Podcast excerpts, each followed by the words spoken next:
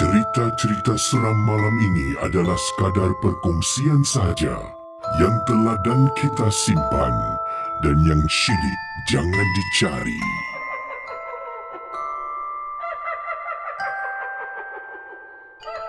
Apa khabar semua para penonton? Dan selamat malam seram.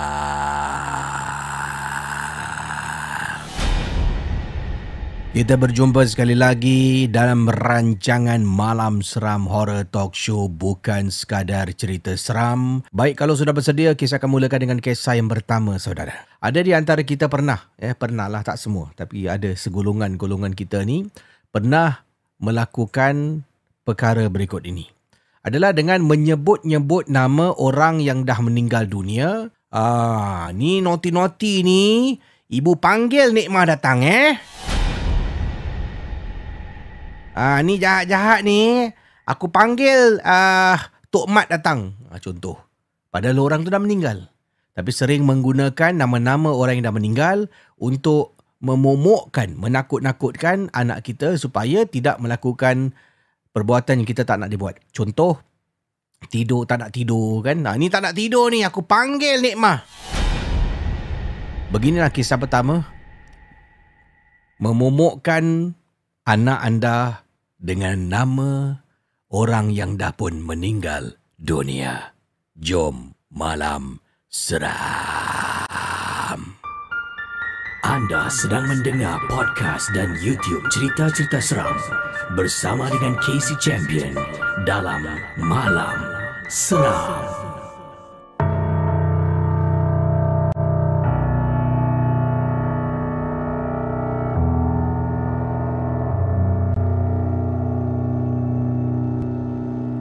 Baik saudara para penonton Malam Seram. Begini kisah pertama yang saya katakan awal tadi memomokkan anak. Jadi saya tak pasti nama yang dikirimkan ni sudah diubah digunakan nama samaran ataupun tidak. Saya akan tukar namanya. Kiriman ini datang daripada seorang ibu yang ingin dikenali dengan namanya Kak Mas. Bukan nama sebenar. Assalamualaikum KC dan juga para penonton malam seram. Waalaikumsalam warahmatullahi wabarakatuh. Kak Mas nak berkongsi satu pengalaman KC. Ini adalah pengalaman Kak Mas sebagai seorang nenek. Yang mana Kak Mas ada dua orang cucu daripada anak Kak Mas nombor satu, anak yang pertama. Anak Kak Mas yang pertama ni seringkali suka takut-takutkan anak-anak dia iaitu cucu-cucu Kak Mas dengan menyebut nama seseorang yang dah meninggal dunia, yang dah meninggal dunia. Kak Mas sebenarnya tak tahu. Tapi benda ni kerap dilakukan dekat rumah dia. Jadi Kak Mas pun tak pernah dengar. Cuma bila benda ni dah terlalu teruk keadaan dia sampai akan menjadi satu perkara yang sangat membimbangkan, baru kakak dapat tahu. Jadi saudara para penonton malam seram. Cucu Kak Mas ni seringkali sebut nama seseorang. Tapi pada masa tu tidak terlintas orang yang disebut-sebut tu adalah Seseorang yang Kak Mas kenal Tapi dah meninggal dunia kisi Sudah lama meninggal dunia. Orang dia saya tukar nama eh. Sebab saya tak pasti Kak Mas tukar nama ataupun tidak Saya pun tak nak sebut nama orang yang dah meninggal. Contoh Orangnya dikenali oleh ahli keluarga sebagai Nik Mok. Bukan nama sebenar. Nama samaran yang saya gunakan. Nik Mok ni adalah seorang nenek yang mana ketika anak Kak Mas masih masih kecil dulu, eh maaf, masih muda dulu, Nik Mok ni kita kenal dengan dia. Rambut dia agak lebat dan penuh dengan uban. Muka dia agak bengis dan garang. Dia suka duduk Casey. Sorang-sorang dekat dalam rumah dengan mukanya yang bengis dan garang. Dan Kak Mas sebenarnya tak tahu yang anak Kak Mas nombor satu ni menggunakan nama arwah Nek Mok untuk takut-takutkan anak. Ah, ni tak nak tidur ni. Ah, makan tak habis. Ibu panggil Nek Mok eh. Nek Mok. Nek Mok datang sini Nek Mok ni tak nak makan ni. Tak nak bangun tidur. Ah, tak nak bangun panggil Nek Mok. Itu yang dilakukan oleh anak Tapi Kak Mas kata Kak Mas tak tahu ah. Kak Mas tak tahu Yang mana Anak menggunakan taktik ni Untuk takut-takutkan cucu Casey Bayangkan saudara para penonton malam seram So apa yang berlaku Selepas dah berkali-kali buat Mungkin dah makan nak dekat setahun macam tu lah. Anak kak, uh, cucu Kak Mas ni datang rumah, nanti dia akan cakap, Nek Mok, Nek Mok. Kata, takut ada Nek Mok. Nek Mok dekat dapur. So Kak Mas sebagai seorang nenek, tidak teringat dan terlintas Nek Mok ni adalah orang yang sama Kak Mas kenal. Sebabnya ketika cucu lahir dekat dunia ni, Nek Mok dah lama meninggal dah. Jadi tak pernah tahu pun yang cucu cakap tentang orang yang sama. So bila anak hantar, hantar cucu dekat rumah untuk dijaga, nanti kalau Kak Mas jaga malam-malam kalau masih belum balik ibu dengan ayah mereka, nanti dia akan cakap nama Nek Mok. Dia akan cakap Nek Mok dekat dapur lah. So tidak terlintas Casey. Sampaikan benda ni dah sampai melampaui batas anak-anak takut nak tidur dalam bilik, kadang-kadang sampaikan menangis, demam. Kak Mas baru dapat tahu selepas bercakap dengan anak selepas bercakap dengan anak menantu tentang Nek Mok. Anak menantu cakap, "Ah itulah. Si Lina tu mak. Sering kali kat rumah tu saya dah marah dia banyak kali." Ha? Awak ni takut-takutkan anak-anak awak dengan nikmuk-nikmuk. Siapa tu nikmuk? Biarlah bang. Tak nak dengar cakap ni. Degil. Abang pun bukan nak buat apa-apa. Begitulah marahnya. Casey. Pada satu hari, selepas berbulan-bulan nak dekat setahun Casey. Nikmuk datang rumah anak Kak Mas.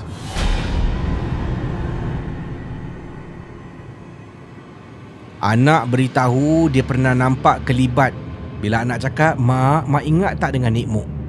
Fikir balik Nik Mok?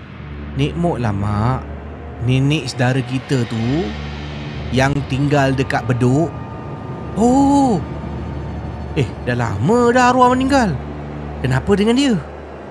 Anak ceritakan Dah beberapa hari Lina nampak Nik Mok dalam rumah mak. Anak-anak pun sampai demam. Itulah yang ketika Kak Mas rasa kuatir Cuba nak merawat Akhirnya dapat cerita penuh daripada menantu Yang anak Kak Mas Gunakan nama arwah berkali-kali Untuk takutkan anak-anak. Akhirnya kesi arwah datang Yelah yang pergi takkan kembali Kak Mas tahu Itu adalah makhluk jin yang menyerupai orang yang anak ataupun cucu takut. Kesian kesi malam-malam nak tidur ter- terperanjat-peranjat dibuatnya. Buka mata je. Ah, Nemo! Ah, Nemo! Nemo! Nemo!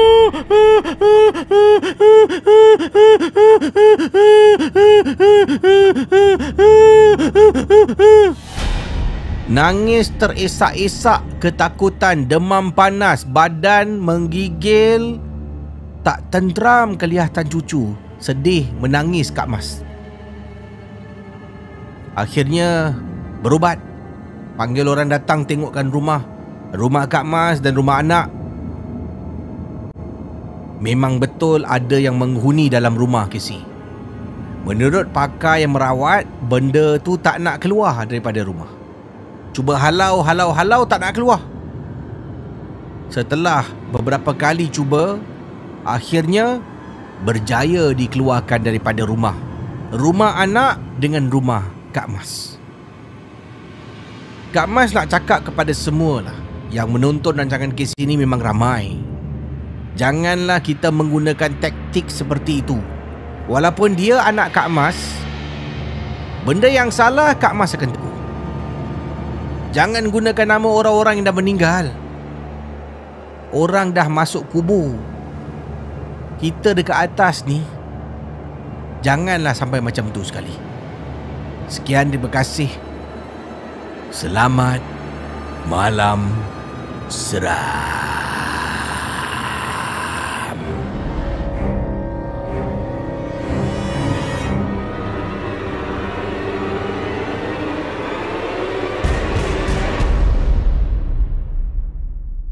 Itu dia kisah yang dikongsi sama dalam rancangan Malam Seram Horror Talk Show bukan sekadar cerita seram ya.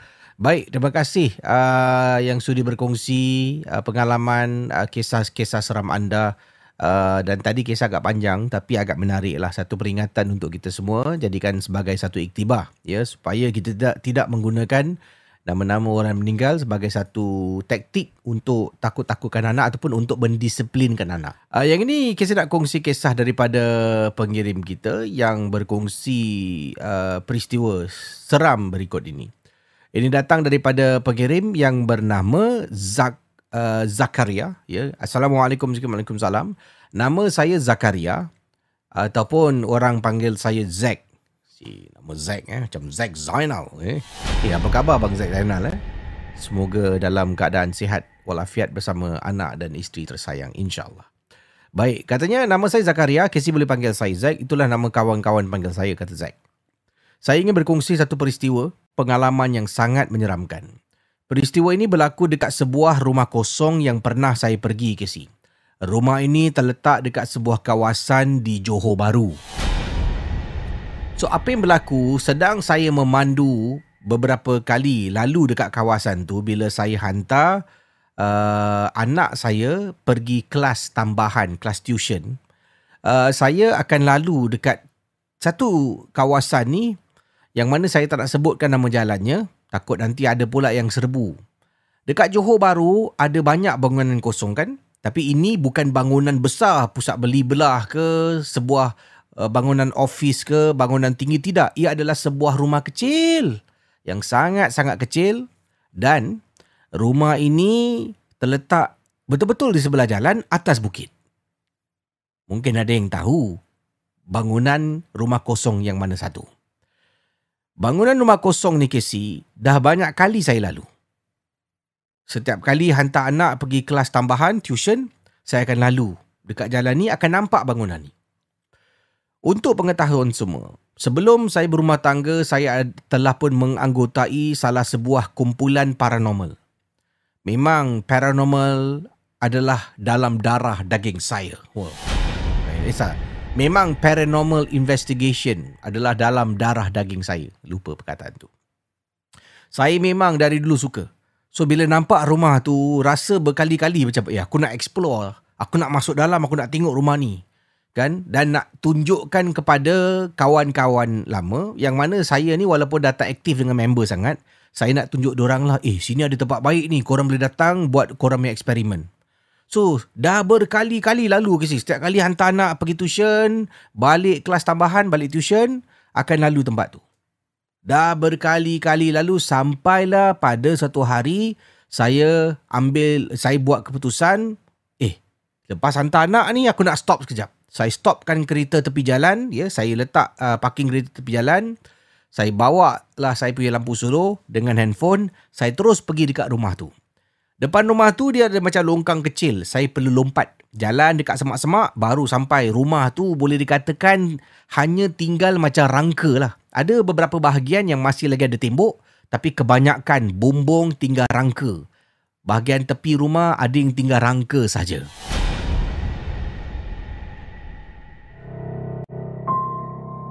So Casey, bila saya sampai dekat rumah tu, saya mula suluh keliling tu, penuh dengan semak-semak dan penuh dengan rangka-rangka rumah.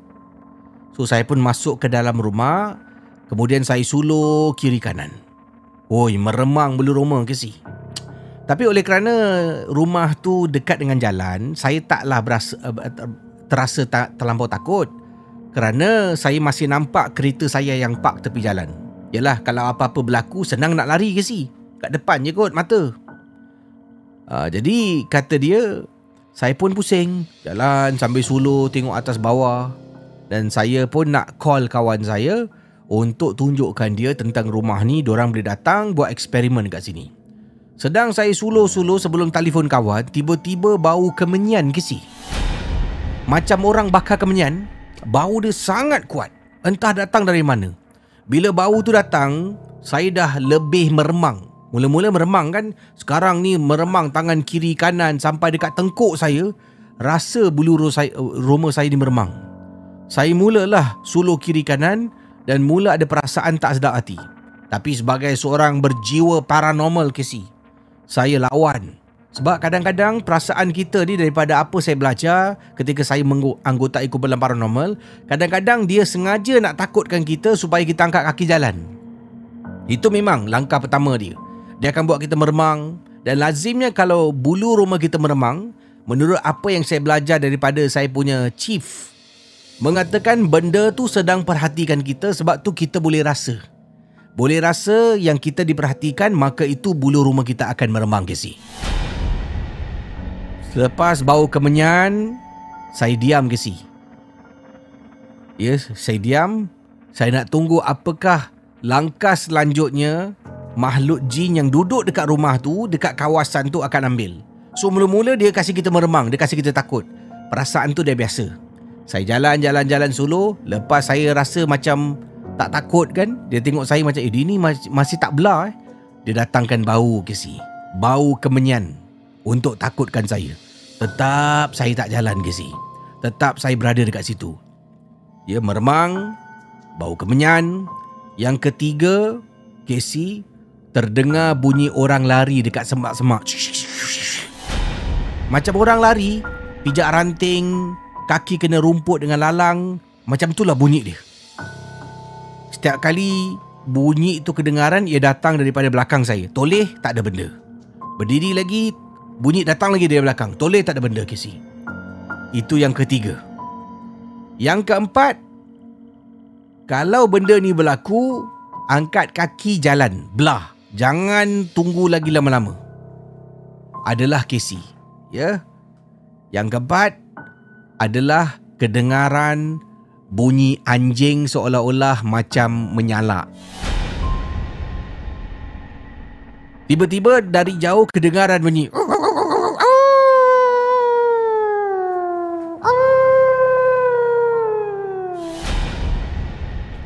Dengar bunyi anjing menyala maknanya kalau tak jalan juga kemungkinan kita boleh ya diapa-apakan oleh makhluk ni. Tapi bila dia nak mengapa-apakan kita, dia akan muncul dengan diri yang sebenar. Makhluk hantu tak boleh pegang kita ke si? Sama juga kita tak boleh pegang jin. Tapi kalau jin tu nak pegang kita, nak tolak kita, nak cakar kita, boleh. Akan tetapi dia kena turunkan dan wujudkan diri dia dalam dunia manusia, dunia realiti. Jin hidup dekat alam gaib. Dia tak boleh masuk alam manusia. Tapi kalau jin tu memasuki alam manusia menurut saya punya chief paranormal. Kalau jin tu masuk ke alam manusia, dia dalam keadaan yang sangat lemah. Maknanya dia dah sama macam kita. Maka itulah kita boleh nampak dia. Nampak bukan bentuk dia yang sebenar. Dia akan nampak menyerupai apa jua benda yang kita takut. Contoh kalau kita takut Cik Pon, Cik Pon rambut panjang baju putih, dia akan jadi Cik Pon rambut panjang baju putih dan dia masa tu boleh cakar kita, boleh tolak kita. Selepas bunyi anjing menyala, angkat kaki belah. Itulah yang berlaku pada saya. Saya dengar kisi. Bunyi anjing menyala, kemudian belum sempat telefon member. Angkat kaki, terus pergi dekat kereta, tutup pintu dan saya belah daripada kawasan tu.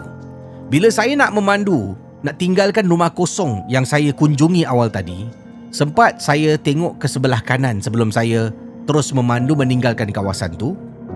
Memang amat menakutkan bila nampak rumah tu. Selepas tu, saya pun mengambil anak saya daripada kelas tuition dan bawa dia pulang. Dalam perjalanan selepas ambil anak, anak duduk depan dengan saya, saya memandu, kemudian Casey. Lalu depan rumah tu dan anak saya tanya, "Ayah, rumah tu dah ada orang tinggal?" Kata anak saya dekat saya. So pada masa tu saya tak perasan anak cakap tentang rumah mana sebab saya tengah memandu dan kemudian bila saya tanya lagi dia kata ayah ingat tak rumah kosong dekat atas bukit tu? Tadi Boboy nampak rumah tu dah ada orang tinggal ya. Ada macam keluarga dekat rumah berkenaan. Menurut anak saya Rumah tu dah dibarukan. Dah cantik dah. Terang. Takkan ayah tak nampak? Casey, saya hanya yakan apa yang anak cakap. Selepas dua hari, kita kena lalu jalan yang sama. Anak saya terperanjat kata, Ayah, bukan ke dua hari lepas Boboy nampak rumah tu dah cantik? Kenapa buruk balik eh?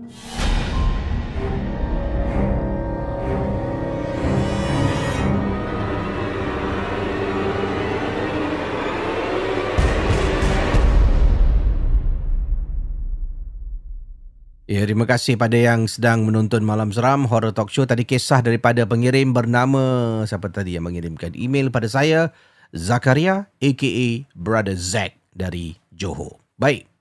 Uh, kiriman tadi ya uh, dia kata beliau adalah bekas kumpulan anggota kumpulan paranormal. Dia tinggalkan mungkin kerana dah ada family kan dia pun tak naklah terlibat sangat. Tapi jiwa tu masih ada.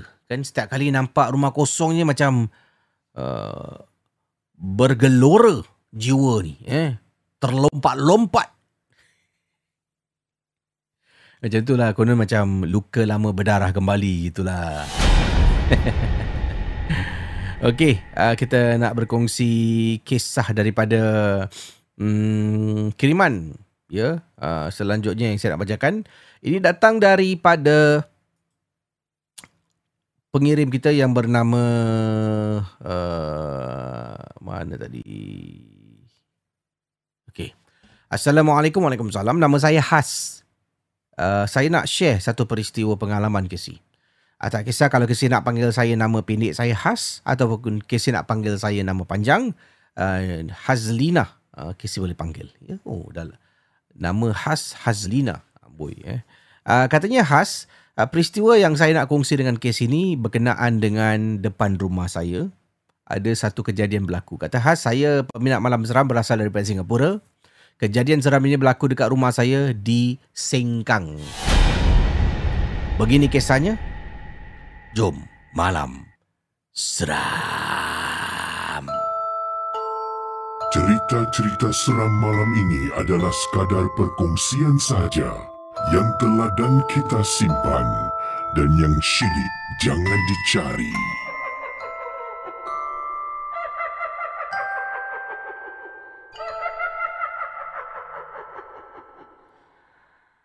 Depan pintu rumah saya, saya ada pasang this doorbell yang mana doorbell ni ada kamera.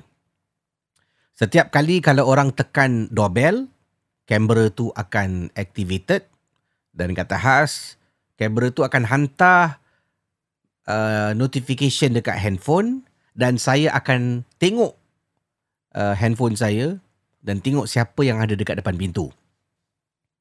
Dan kemudian ada kalanya walaupun orang tak tekan doorbell, maknanya orang tak ting tong ting tong Orang tak tekan doorbell, orang berdiri dekat depan pintu rumah dalam jarak yang dekat Kan kalau orang tu berdiri lebih daripada 10 saat depan pintu dia diri kan sensor detect ada orang 10 saat pek dia pun akan hantar notification.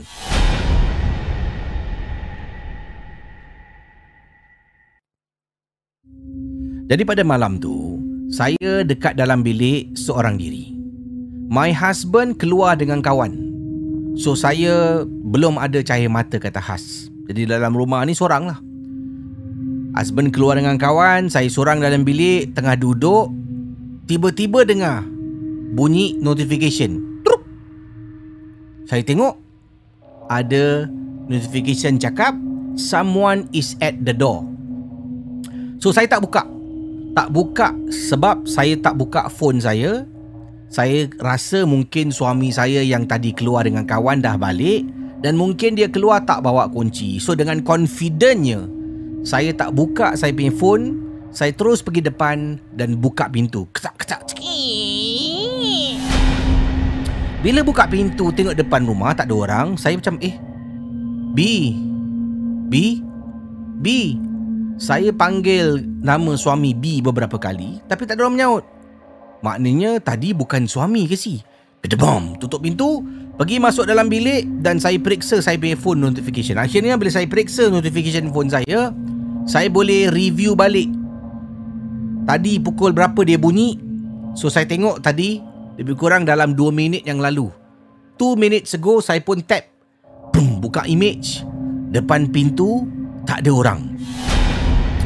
Lazimnya, the only way orang tu boleh berdiri depan pintu tak ada orang adalah dengan menekan butang loceng pintu rumah dan tangan dia tekan loceng, badan dia sembunyi dekat tepi. Ha, bila badan sembunyi dekat tepi, takan, tangan tu tekan loceng, door tu akan berbunyi tapi kamera tak dapat detect. Masalahnya, saya katakan tadi, rumah saya punya door uh, bell ni, kamera dia boleh function dua. Satu orang tekan butang ting tong ting tong, maknanya saya boleh dengar bunyi pintu saya ada doorbell bunyi. Yang kedua orang tak tekan tapi orang diri 10 saat depan pintu. So tadi masalahnya saya tak dengar doorbell ke si. Maknanya tak ada orang tekan. Dan maknanya bila saya dapat notification ada sesuatu seseorang something berdiri depan pintu rumah saya. So bila saya tengok eh tak ada orang ni eh? Cannot be what? Kalau orang berdiri 10 saat dia snap Mesti akan dapat. Contoh. So saya dah takut ke si Saya diam. Letak phone tepi Saya pun nak tidur ni. Truk! Message masuk notification. Someone is at Your door. Saya diam tak nak buka Dua kali notification. Truk, truk. Saya buka ke si. Notification saya ada lima. Lima notification depan pintu. Saya pun bismillahirrahmanirrahim. Satu persatu saya buka. Tap, tap, truk. Tak ada orang. Tap, truk. Tak ada orang. Tap, truk. Tak ada orang. Nothing is faulty ke si? Nothing yang tak ada benda yang rosak sebab benda tu memang boleh digunakan. Tak ada masalah orang berdiri dia tak boleh capture. So tadi 5 notification saya dapat. Sebelum tu ada satu campur satu. Total dah ada 7 notifikasi yang mana dekat depan rumah ada orang berdiri. Kalau tekan bell lain ini berdiri ke si? Dia boleh detect. Saya dah takut. Saudara para penonton malam seram Malam tu saya punya phone Letak balik tepi truk. Stop Tak ada apa-apa truk, truk, truk, truk. Kalau boleh saya nak call suami Cakap Abang can you please come back home now Saya takut bang Saya kalau boleh nak call suami suruh balik But Suami saya ni Dah lama tak jumpa dengan members Lama ke sih? Berbulan namanya kerana sibuk dengan kerja dan akhirnya bila dia nak jumpa dengan kawan, saya pula ganggu. So dalam hati saya tak apalah. Let me just handle this myself. Jangan layan notification. Saya tak layan. Sampailah saya tertidur, suami balik, saya sedar suami saya dah balik. Sampailah besok pagi. Saya sendiri cek. Saya berdiri depan pintu 10 saat, truk, notification masuk. Berdiri lagi, truk, notification masuk. Maknanya semalam, adalah benda yang ada depan rumah saya yang saya tak nampak dengan mata kasar saya. Sekian terima kasih. Selamat malam seram. Cerita-cerita seram malam ini adalah sekadar perkongsian sahaja yang telah dan kita simpan dan yang syilid jangan dicari. Wih, seram eh. Saya punya rumah saya saya katakan saya pernah beri beritahu anda kan yang saya juga ada gunakan kamera kat depan dan saya pun dulu ada letak notification setiap kali kalau orang lalu berdiri depan pintu nanti dia akan hantar message. Ha. Dan uh, pernah beberapa kali lah agak serupa jugalah depan rumah. Saya dapat message. Tapi yang hairan saya check eh tak ada dia dia dia dia dia tak ada tak ada orang berdiri kat depan. Dia pelik pula. Kenapa tak ada orang berdiri kat depan dia hantar message? Lepas tu terus saya dah tak tak gunakan lagi that notification saya off. Kalau kalau saya nak saya akan check sendiri. So ni uh, saya tunjukkan eh. Saya pasang kamera. So depan rumah lah. Kalau saya tak ada rumah kadang-kadang orang hantar barang kan. So dia akan dapat this notification dan uh, dia akan tunjukkanlah uh, kat depan rumah jap. Okey, uh, kiriman seterusnya datang daripada uh, Rina. Katanya Assalamualaikum Brother Casey. Waalaikumsalam. Saya Rina. Uh, berasal daripada Singapura. Saya nak share satu peristiwa seram Casey. Mohon maaf kalau cerita saya pendek dan tak berapa seram untuk yang menonton malam seram. So kata Rina, saya ni seorang yang suka tidur lewat. Uh, tidur lewat tu kadang-kadang duduk depan dekat ruang tamu. I will be at living room sibuk main phone. Tapi TV on. TV on. Kononnya tengok TV lah. Tapi tak TV on saya tengok phone. Siapa yang macam Rina? Sila mengaku. Uh, siapa macam Rina? Kan kadang-kadang duduk kat depan ruang tamu tu kan selalu selalunya di ruang tamu ada TV lah. Jadi kadang-kadang on TV lepas on TV tengah tengok cerita nanti angkat phone tu tengok phone. Tapi TV TV on Uh, siapa yang macam tu? Sila mengaku eh ni. Dan Dirwan kata saya. Kenapa? Anda lakukan perkara seperti itu. Ya. Hmm. Mungkin saya pun kemungkinan samalah. Nur Amir Ashraf pun cakap eh. Uh, saya buat gitu. TV yang tengok saya. Uh, itulah kan. TV on tapi kita tengok phone. Allah. Tak tahu kenapa lah. So, katanya dia begitu tu. Uh, saya memang seorang yang suka tidur lewat. Suka duduk kat ruang tamu tengok TV tapi saya tengok phone. So bila duduk kat ruang tamu, ruang tamu saya gelap ke si. Bercahayakan lampu televisyen. Saya tinggal dengan nenek, uh, maaf, nenek saya tinggal dengan saya. Uh, iaitu rumah my parents lah. So my parents ni, mereka akan tidur siang. Kadang-kadang pukul 9.30 paling lewat pukul 10 dah tidur. Saya kalau jam tu tak after midnight, saya susah nak tidur. Selalu duduk akan scroll tengok macam-macam social media platform. Kata Rina.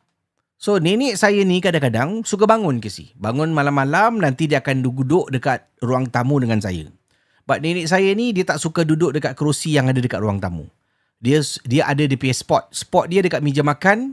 Mana meja makan tu belakang tu tembok. Dia suka sandar ke situ. Nanti dia suka duduk situ. So pada malam tu apabila saya Uh, sedang duduk dekat ruang tamu, tengok TV, tengok phone. Saya terperanjat kerana bila saya toleh ternampak nenek saya tengah duduk dekat spot dia lah, dekat meja makan tu. So meja makan dengan ruang tamu sebelah menyebelah, I saw my nenek was sitting there alone. Saya bila terasa macam ada orang tengah duduk, tak terfikir tu nenek. So macam Siapa eh duduk kat situ? Ha, Bila saya toleh Astagfirullah Nenek saya kisi I saw my grandmother Tengah duduk kat situ. Kemudian kata Nek Takutkan orang lah Bila nek keluar. So nenek saya Masih duduk Berdiam diri. Saya continue tengah main phone. Ha. So tengah main phone Main phone Dan nenek saya ni Dia ada masalah batuk dalam rumah, Casey kalau duduk rumah saya, Casey boleh dengar batuk tu. Dia akan batuk Casey. So masa tu saya tengah duduk, tengah main phone, saya dengar nenek saya batuk. Dengar batuk. Batuk, batuk.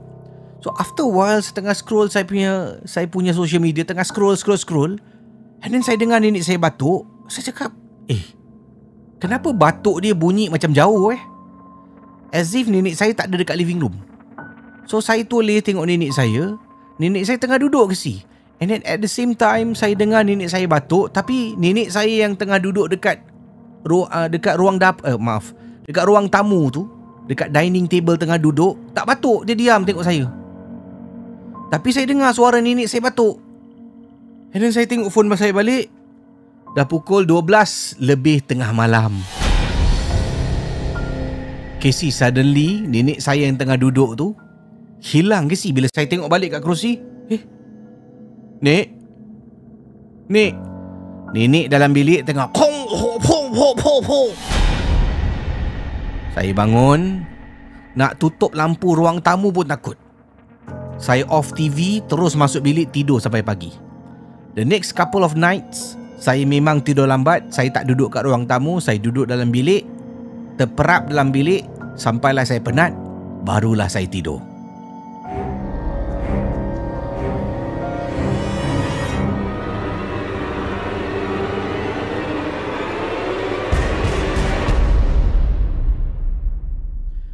Terima kasih Rina perkongsian kisah yang menarik dan juga tadi saya tanyakan siapa di antara kita seperti Rina kan duduk kat ruang tamu on TV tapi mata tengok phone. Uh, ramai yang mengaku eh.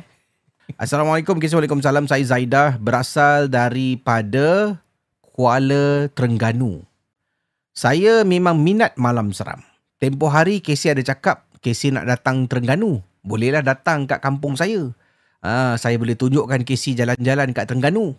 Terengganu ni famous dengan seafood yang sedap-sedap Casey. Ha, makanan fresh dibawa dari laut terus ke darat. Ha, Casey boleh cuba eh, makanan orang Ganu. Ganu kita eh, hashtag Ganu kita. Ha, macam itulah. Okey. Jadi kata Zaida, peristiwa yang saya nak kongsi harap Casey bacakan. Pengalaman seram saya ni terjadi pada waktu malam ketika saya sedang tidur. Saya dikejutkan oleh adik saya. Ha.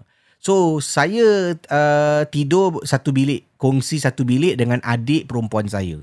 Ketika kisah seram ini berlaku, masa tu saya baru berusia dalam lingkungan 16-17 tahun adik saya ni seorang ni berusia antara 14 15 tahun. Ya, jarak kami tidak jauh dalam hampir 2 tahun uh, usia uh, jarak usia daripada uh, Zaidah dan adiknya, okey. Hmm. Zaidah nama pengirim. Adiknya bernama Zabina. Oh, nama sedap eh, Zabina eh. Macam pernah dengar, tapi di mana ya? So bila adik saya Zabina ni kejutkan saya pada satu malam, lewat tengah malam, dia kata, Kak, kakak bangun kak. Kak, kakak bangun kak. Kak, saya tengah mengantuk ke si? Tapi saya dengar suara adik saya panggil. So, otak saya mungkin dah bangun. Telinga saya dapat dengar adik saya panggil saya kan. Tapi mata ni tak sampai-sampai nak buka lagi. So, saya bangun tapi saya masih mengantuk. So, mata masih pejam. Kak, Kak, bangun kak. So, bila mata pejam, otak dah bangun. Telinga dah dengar, mulut dah boleh bercakap. Cuma mata tak boleh buka, mengantuk sangat. Saya pun dengan tutup mata, saya kata, ada apa lah dek, aku penat lah. Aku nak pergi toilet, pergilah. Pergilah sendiri. Saya cakap dengan adik saya dengan mulut, eh, mata tertutup. Saya kata, ada apa lah dek.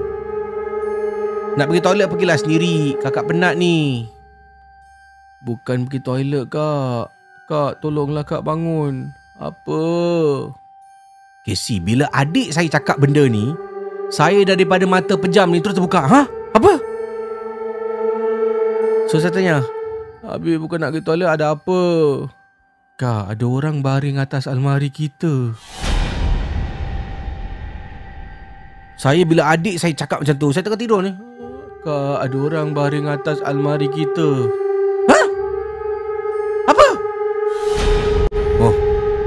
terus terbangun ke si? Mata terus terbuka auto dan ha apa? Kak tu tu tu atas almari tu. Saya tengok atas almari, saya tak nampak apa pun. Saya kata, adik, kau ni mengigau lah, adik. Kau sengaja kan nak suruh aku bangun, nak takutkan aku. Ha, jadi aku boleh temankan kau pergi toilet. Kak, sumpah kak, adik, adik tak, tak. Adik tak takutkan kakak tu ada orang kak. Atas almari saya dengan adik, almari panjang ke si, atas tu ada ruang kosong. Adik saya cakap Dia nampak ada orang tengah baring atas lemari Tapi saya tengok tak ada orang Saya kata dengan dia lagi Dah lah adik Jangan buat cerita lah. Aku nak pergi toilet Pergilah. Aku teman kau. Adik kata Adik tak nak pergi toilet. Dah tu kenapa kau bangun? Adik terbangun kak. Bila bangun Nak Nak beralih tempat Adik terpandang atas lemari Kakak tak nampak kan Orang tengah baring? Akhirnya Saya tahu adik saya tak main-main ke si sebab dia memang tengah takut. Saya bangun, saya terus pergi dekat dekat tepi lampu, switch lampu bilik tu saya tek on. Boom, bilik terang. Saya tengok atas, takut juga Casey kalau dia menjelma. dia ketawa eh. Lepas tu saya tanya adik, "Adik, ada lagi tak?" Adik pun tengok, mata dia tengok Casey just to make sure. Padahal tengok sekali pun nampak. Dia tengok kiri dari ujung ke ujung almari kata tak ada kak. Okey dah, tidur. Kita tidur buka lampu. Tidurlah Casey. Buka lampu sampailah ke pagi. Cerita-cerita seram malam ini adalah sekadar perkongsian sahaja yang telah dan kita simpan dan yang syilid jangan dicari.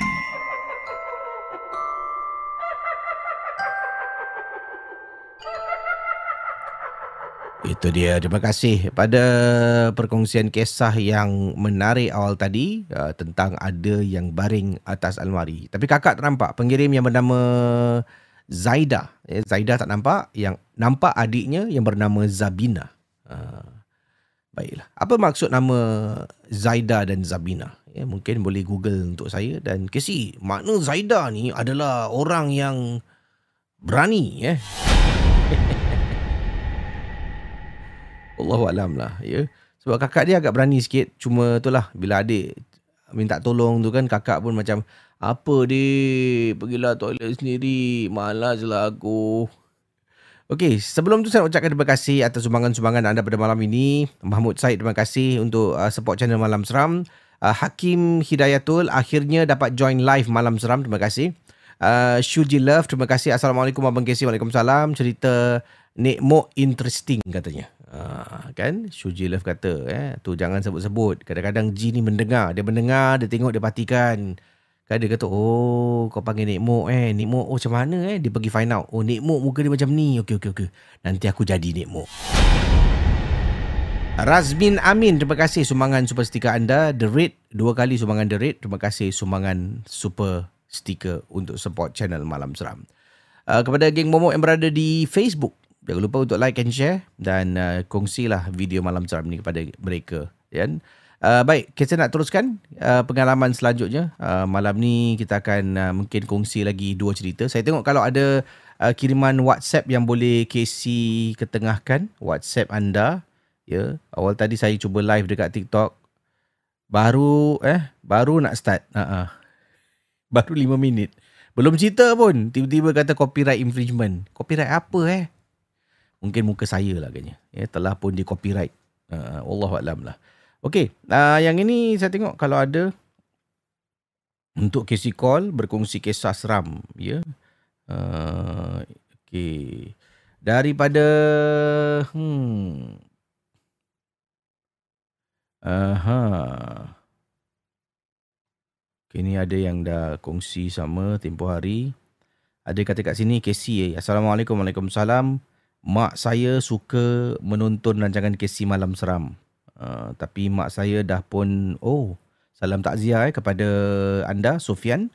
Tapi mak saya pun dah meninggal dunia uh, lebih kurang sebulan yang lalu. Uh, ini saja nak beritahu Kesi. Dia juga pernah hantar cerita pada Kesi. Okey, terima kasih Sofian atas perkongsian. Uh, salam takziah kepada anda sekeluarga. Semoga uh, roh ibu anda ya digolongkan bersama dengan mereka yang beriman, diampunkan dosa dan dilapangkan yang lahat insya-Allah. Ya terima kasih Sofian uh, kerana yalah kongsi dengan Casey ya. Uh, bukan senang eh kehilangan seorang insan yang sangat disayangi ya. Baik. Jangan lupa sedekahkan Al-Fatihah. Uh, uh, doa yang paling baik adalah doa daripada anak yang soleh dan solehah. InsyaAllah. Ya, semoga ibu anda tu uh, sentiasa dapat terima hadiah habuan daripada anda doa-doa setiap waktu doalah untuk ibu. Yang ini datang daripada Zarina. Betul Zarina. Assalamualaikum Kesi. Waalaikumsalam. Saya nak share satu peristiwa. Uh, tajuk cerita dia tak nak saya sebut lah eh. Sebab tajuk cerita dia uh, melambangkan sesuatu. okay. Ini Zarina kata cerita tentang suami lah. So, apa yang berlaku saya nak share berkenaan dengan suami. Suami saya ni dia suka sangat uh, balik lewat malam bila dia jumpa members dia dekat bawah blok rumah lah. Uh, nanti dekat members datang bawa blok, kadang-kadang diorang akan betulkan motor. Kadang-kadang setakat lipat je lah. Saya tak kisah. Saya okey je kalau suami dengan members lipat kat bawah. Masalahnya, bila suami balik rumah tu, kadang-kadang dia terus masuk bilik ke si. Dia masuk bilik, air atas katil, gedebam tidur. Saya pernah nasihatkan suami beberapa kali. Kalau dah keluar, balik lewat malam, tolonglah setidak-tidaknya pergilah ke toilet ambil wuduk ke, cuci kaki ke. Sebab saya takut kalau benda tu ikut masuk dalam bilik dan duduk dalam rumah kita. Saya dah cakap kat suami. Suami kata, ha, tapi nanti bila dia tengok saya tidur, dia naik atas katil. Saya ni Casey jenis yang tidur, walaupun dah tidur, orang buka pintu. Saya boleh dengar. Saya akan terbangun. So bila suami saya balik dan terus naik katil, saya tunggulah, tunggu kan. Saya boleh dengar dia jalan, jalan, jalan, jalan. Dan kemudian kedebak naik katil.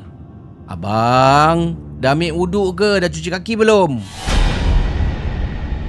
Ah, kadang-kadang suami saya ni ah tak payahlah yang malas lah dia akan terus tidur. Begitulah keadaan suami tak nak dengar cakap saya. Saya besok akan marah dia. Saya akan merajuk dengan dia tapi dia kata, "Alah, bukan ada apa-apa pun." Kalau hantu tu nak ikut, abang patut cuci kaki kat depan rumah. Patut abang ambil wuduk kat depan rumah Ini dah masuk baru nak pergi toilet ambil wuduk Tak logik lah Kata suami Saya pun diamkan ke si Saya diamkan Sampailah pada satu hari Saya nak Kononnya macam nak ajar suami lah Suami keluar dengan members kan? Suami keluar dengan members Saya tidur dekat bilik anak Bilik sebelah. So suami balik saya dengar orang buka pintu Saya dengar suami berjalan. So benda ni saya kerap buat. Suami keluar Jumpa kawan Saya tidur bilik anak. Suami keluar jumpa kawan Saya tidur bilik anak. Sampaikan pada satu hari Suami saya Ingatkan saya dalam bilik Tidur dengan dia. The best part Suami saya pekik Kuat ke si? Astagfirullah Suami saya pekik Astaghfirullah Kuat dia pekik. Saya terbangun Casey Saya keluar Eh awak Awak tidur kat mana ni? Tanya suami Tidur bilik anak lah bang. Dah beberapa hari saya tidur bilik anak? Dan suami cakap Eh Awak jangan main dengan saya ha. Suami marah Suami cakap Bila dia balik Dia nampak saya tengah baring atas katil Ini saya sengaja ni Nak takutkan dia Kemudian saya kata, saya cakap kat suami, bang, saya tidur dalam bilik anak, bang. Dah beberapa hari saya tidur bilik anak. Takkan abang tak perasan? Semalam? Semalam awak tidur dengan saya kan? Tak, semalam bilik anak. Jangan main-main lah. Marah suami. Du, du, dua hari lepas? Tidur bilik anak. Tiga hari lepas? Tidur bilik anak. Kan abang ingat tak? Abang tanya saya, awak dari mana? Casey rupanya Setiap kali saya tidur bilik anak Suami saya ingatkan dia tidur dengan saya Sebab dia nampak saya tidur kat sebelah dia Semalam Bila suami saya balik Dia nampak saya tengah tidur atas katil Badan miring Memandang ke arah pintu Yang dia masuk. Dia nampak mata saya buka. Tengah tengok dia masuk bilik Kemudian suami saya berbual. Berbual dengan saya. Tak tidur lagi awak. Suami jalan Buka baju nak tidur atas katil. Suami toleh tengok katil. Atas katil dah tak ada saya. Itu yang suami terpekik Kemudian saya cakap Abang ingat tak Saya cakap dengan abang berkali-kali Contohlah eh Isteri marah ni Balik rumah Cuci kaki Kalau boleh ambil wuduk sebelum tidur Bersihkan diri bang Alah, tak logik lah awak fikir.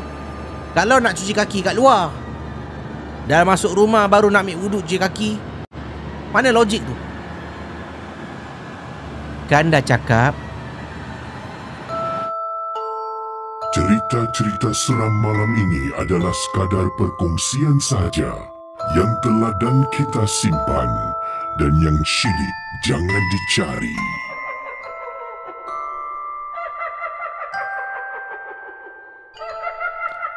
Itulah tajuk cerita yang tadi saya akhiri dengan perkataan kan dah cakap Anda sedang mendengar podcast dan YouTube cerita-cerita seram bersama dengan Casey Champion dalam Malam Seram. Okey, uh, saya tukar kisah email. Tadi saya dah baca kisah tu. Sebaik saya cek. Uh, yang ini datang daripada Lukman. Lukman Hakim namanya. Assalamualaikum brother Casey. Waalaikumsalam. Saya Lukman Hakim. Saya peminat malam seram berasal daripada Malaysia. Dan saya juga adalah seorang yang pernah bekerja dekat sebuah hotel di Genting Highland. Saya tak nak sebutkan apakah nama hotel tu dan katanya hotel ni adalah sebuah hotel yang sangat popular di Genting Highland. Hotel ni sangat besar di Genting Highland. Ha, apakah hotel ini maksudkan? oleh pengirim yang bernama Lukman Hakim. Begini kisahnya. Jom kita teruskan rancangan Malam Seram.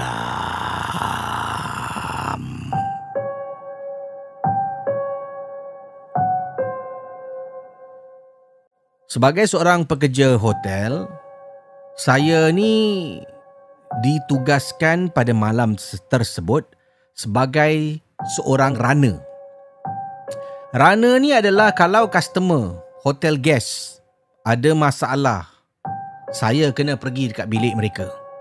Tapi tak semua ke si. Uh, kita kena kasih alternatif, uh, kita kena kasih satu solution sebelum kita datang dan berikan bantuan personally kepada hotel guest tersebut.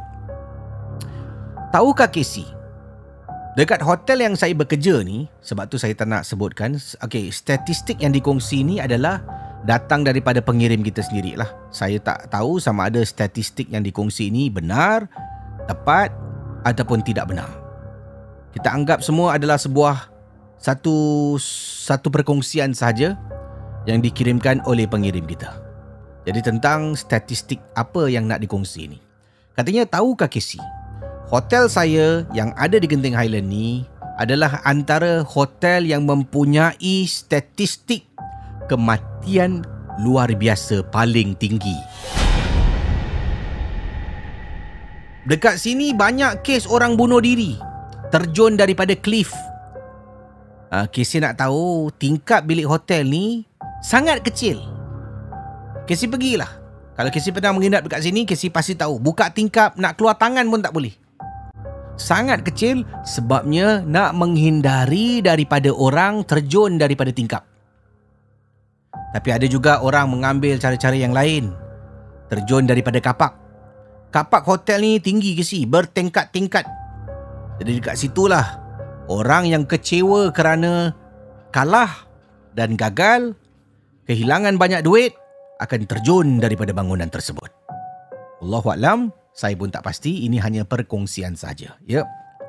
Jadi maknanya kapak area dekat hotel ni antara tempat yang sangat seram. Kalau malam-malam kisi jalan dekat kapak, dahlah satu sejuk. Eh? Memang sangat sejuk dan dingin. Kadang-kadang malam-malam tu, dia agak berkabus kisi. Susah nak nampak. Ish, mana kereta parking ni? Memang. Kisi pergilah malam-malam pergi kat kapak. Memang berkabus, kemudian sejuk, sunyi dan menakutkan. Dalam keadaan berkabus tu, Casey akan dengar lah bunyi orang berlari dekat kapak, bunyi orang menangis dan dengar suara orang macam terjun.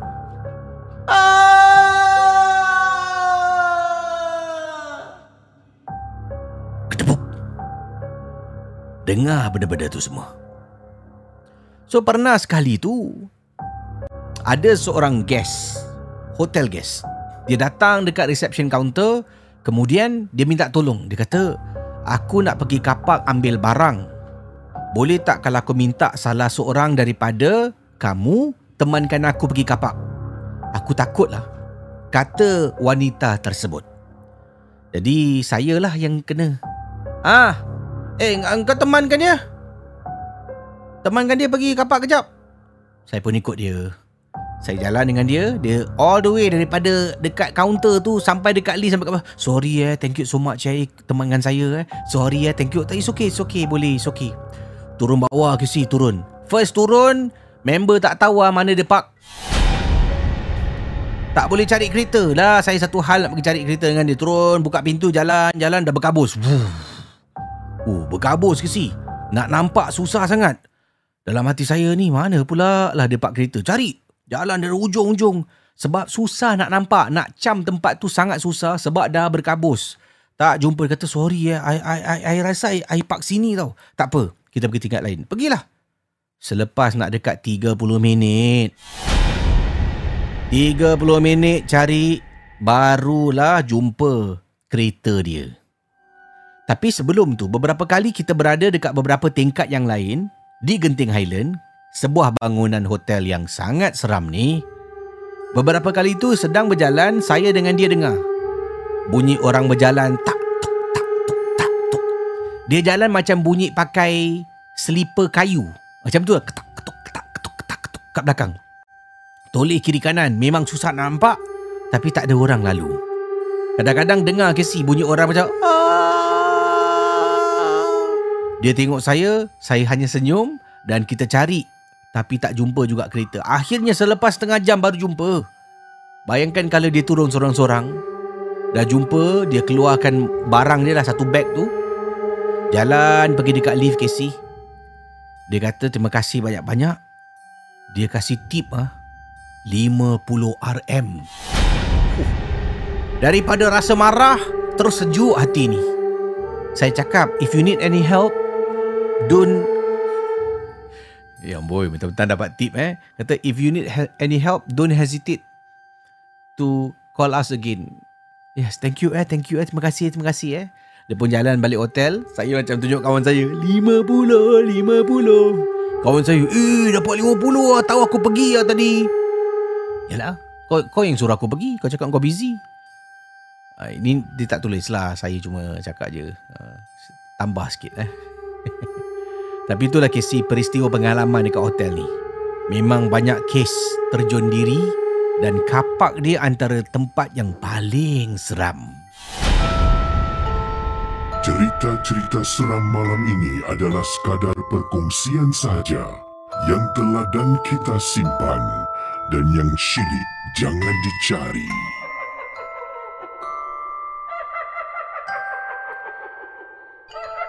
Itu dia eh. Baik, uh, terima kasih kerana sudi berkongsi pengalaman kisah ya. Ini adalah sebuah hotel dan uh, seram lah. Saya sejujurnya pernah uh, tinggal dekat hotel ni. Uh, saya rasa mungkin hotel yang sama lah eh. Saya pun uh, mungkin rasa hotel yang sama. Dan saya pernah ceritakan yang saya pergi kapak nak ambil baju, beg baju tertinggal.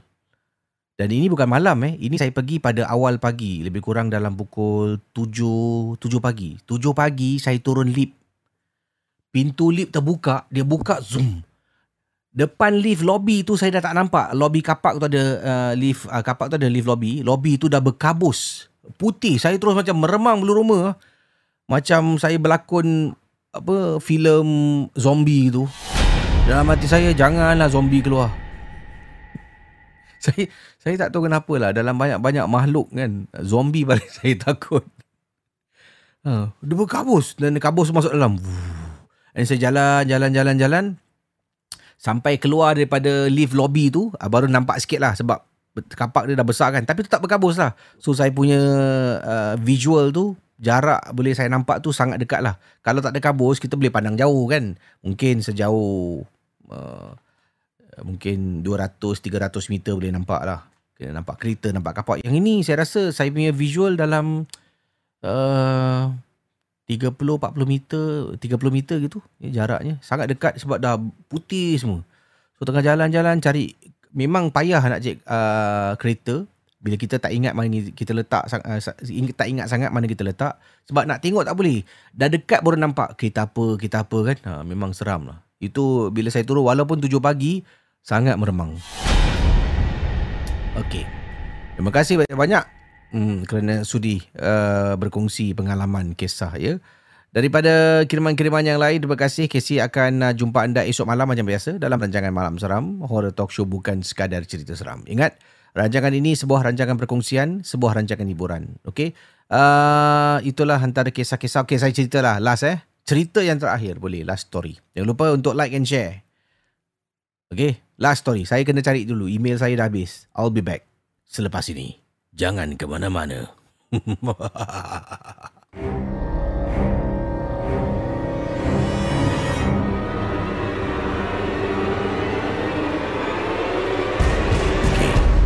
Kisah yang terakhir saudara para penonton malam seram. Pengalaman seram Datang daripada seorang pengirim yang ingin dikenali dengan namanya Bayu. Apa khabar semua? Dan Assalamualaikum. Waalaikumsalam dan khabar baik.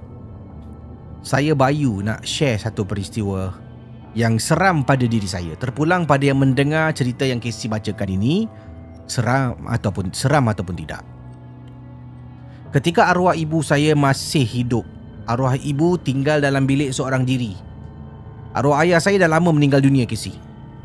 Ya, arwah ayah saya dah lama meninggal dunia. Jadi arwah ibu akan baring dekat atas katil. Arwah ibu saya ni seseorang yang mempunyai tubuh badan yang sangat besar. Jadi bila dia nak bergerak, nak bangun, nak sana ke sini agak sukar. Saat-saat dia ter- saat-saat terakhir dia sebelum dia meninggal dunia tu Kebanyakan waktu dia akan berada dekat rumah tak keluar pergi mana-mana sebab dia jalan sikit dah rasa mengah dan penat. So dia akan baring atas katil ataupun dia akan duduk dekat ruang tamu macam itulah kat ruang tamu dalam bilik. Tapi selalunya atas katil.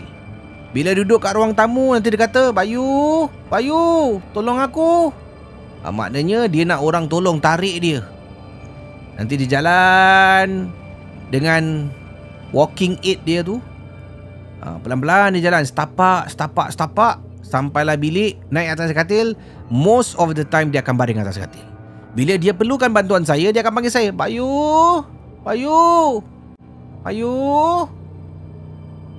Jadi Casey, saya ni tinggal dalam rumah ni bersama ibu, saya, saya juga ada seorang abang dan saya juga ada seorang adik lelaki.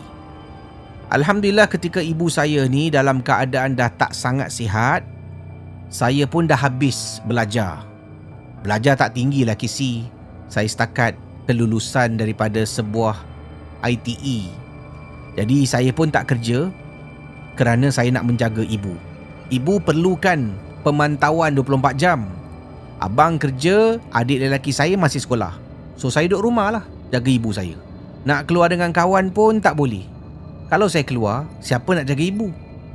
Begitulah. Dan seringkali saya akan duduk dalam bilik main phone, tengok tengok social media. Begitulah keadaan masa yang saya habiskan. Bila ibu nak perlukan bantuan, nak air ke, buka kipas, tutup aircon, macam-macam lah dia akan panggil saya. Bayu, Bayu, Bayu.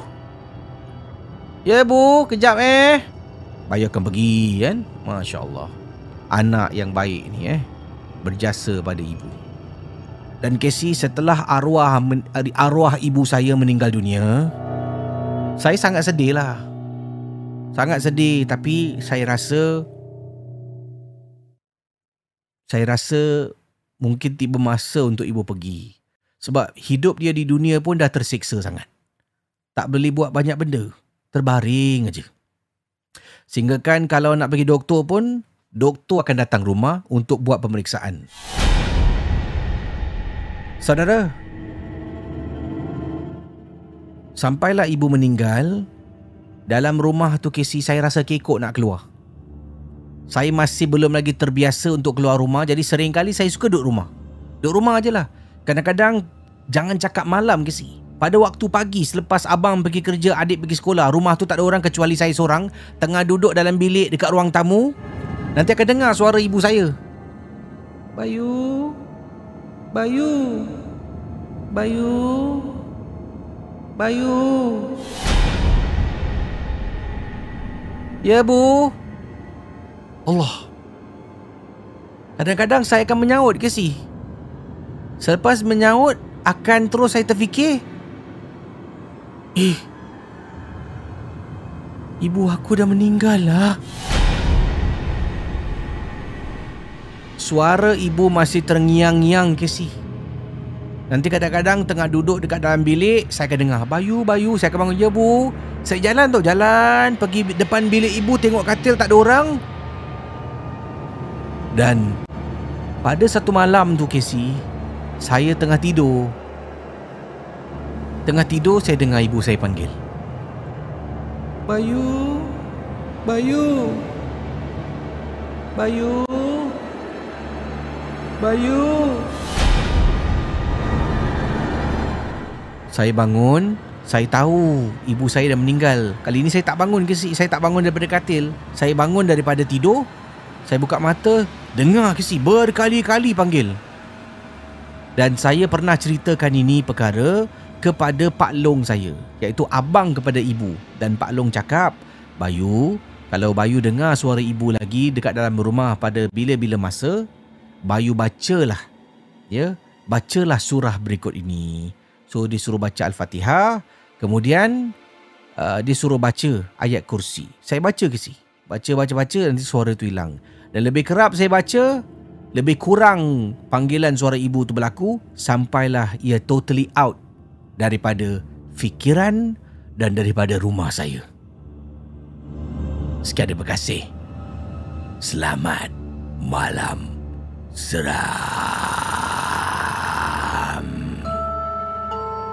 Cerita-cerita seram malam ini adalah sekadar perkongsian sahaja yang telah dan kita simpan dan yang syilid jangan dicari.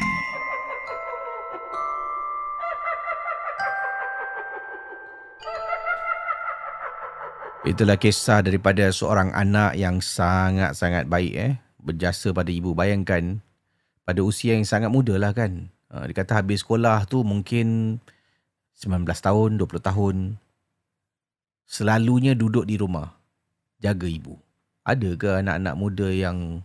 Pasti ada lah. Tapi ramai di antara kita sanggup mengorbankan masa tu untuk menjaga ibu, ayah, datuk, nenek kita. Kan seringkali lah dia akan habiskan masa dekat rumah dan saya harap begitulah. Kita juga dapat ya pada waktu-waktu senja orang kita sayang, ibu, ayah, datuk dan nenek dapat kita luangkan masa untuk menjenguk-jenguk menjaga mereka. Bayu menunjukkan satu kegigihan yang patut kita cemburui. InsyaAllah. Jumpa lagi esok malam, saudara. Dalam rancangan Malam Seram. Ya saudara, seperti kata pepatah, air yang dicincang tidak akan putus. Selamat malam.